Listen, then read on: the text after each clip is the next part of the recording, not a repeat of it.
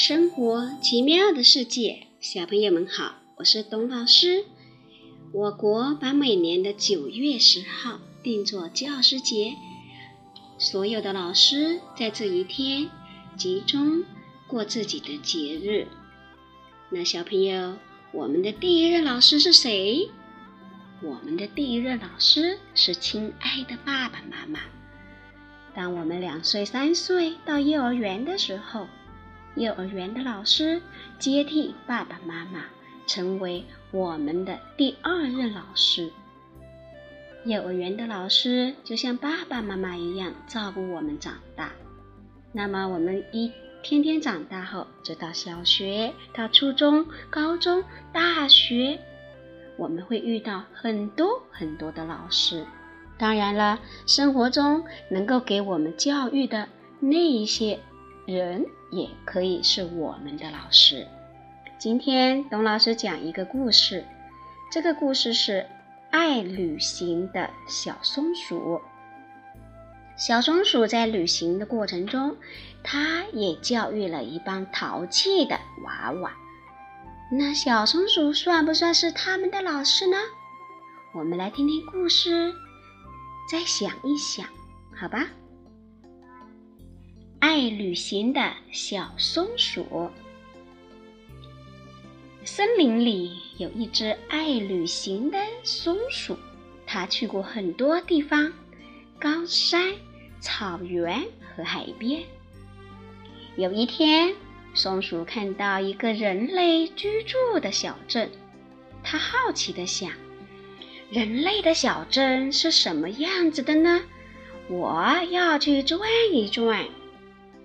小镇很整洁，街道宽敞，人们提着包，穿着各式的衣裳走在街上。松鼠在一棵大树上兴奋地想着，自言自语道：“嗯，这里真不错。这里糟糕透了。”忽然，一个声音传来。松鼠四下一瞧，发现是大树在说话。松鼠友好的和大树打了个招呼，听他讲起了烦恼。小镇上有几个贪玩的孩子，他们不懂得爱护我们。总是喜欢拿着蜡笔、粉笔在我们身上乱涂乱画。你瞧，你瞧！松鼠低下头，看到树干上果然画满了歪歪扭扭的道道，红红绿绿的，好脏呀！他们连小树苗都不放过，小树娃娃不知气哭了多少次呢。大树越说越生气，我还是头一次听说。松鼠突然觉得人类很残忍，森林里从没有这样的事。大树就像家园，小动物们都很爱护它。他们正聊着，忽然一群嘻嘻哈哈的声音传来了：“糟了，糟了，又来了！”大树沮丧地望着前方，不远处，三个小男孩拿着画笔跑来了。他们刚刚在雪白的墙壁上印上小脚印，这会儿又想在大树身上画画。不许欺负大树！小松鼠跳下来，跺着脚，甩着大尾巴。我们喜欢这样玩。一个小孩撅起嘴。大树每天在街上为人们挡风遮雨，遮风挡雨，那么辛苦，你们不但不感激，还要把它弄脏，大树该有多伤心呢？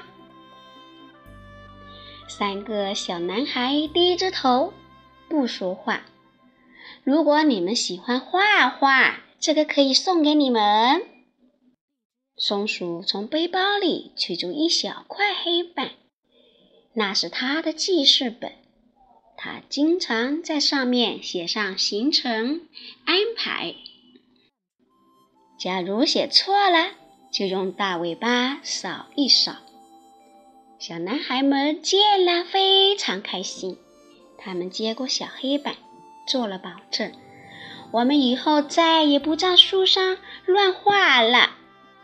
大树听了真开心，摇晃着树枝，感谢小松鼠。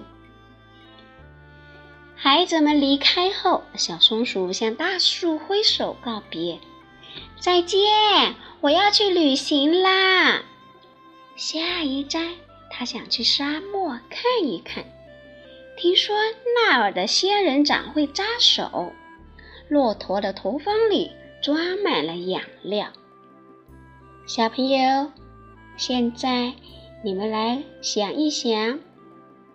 小朋友们跑过来的时候，大树为什么害怕呢？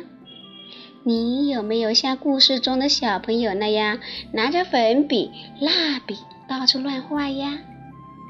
不爱惜树木的孩子是不会有人喜欢的。如果你也喜欢画画，就像小松鼠一样，在小黑板上画吧。小朋友，到处都有我们的老师。我们一定要感谢他们对我们的帮助。好啦，小朋友，今天晚上的故事就讲到这里啦，晚安。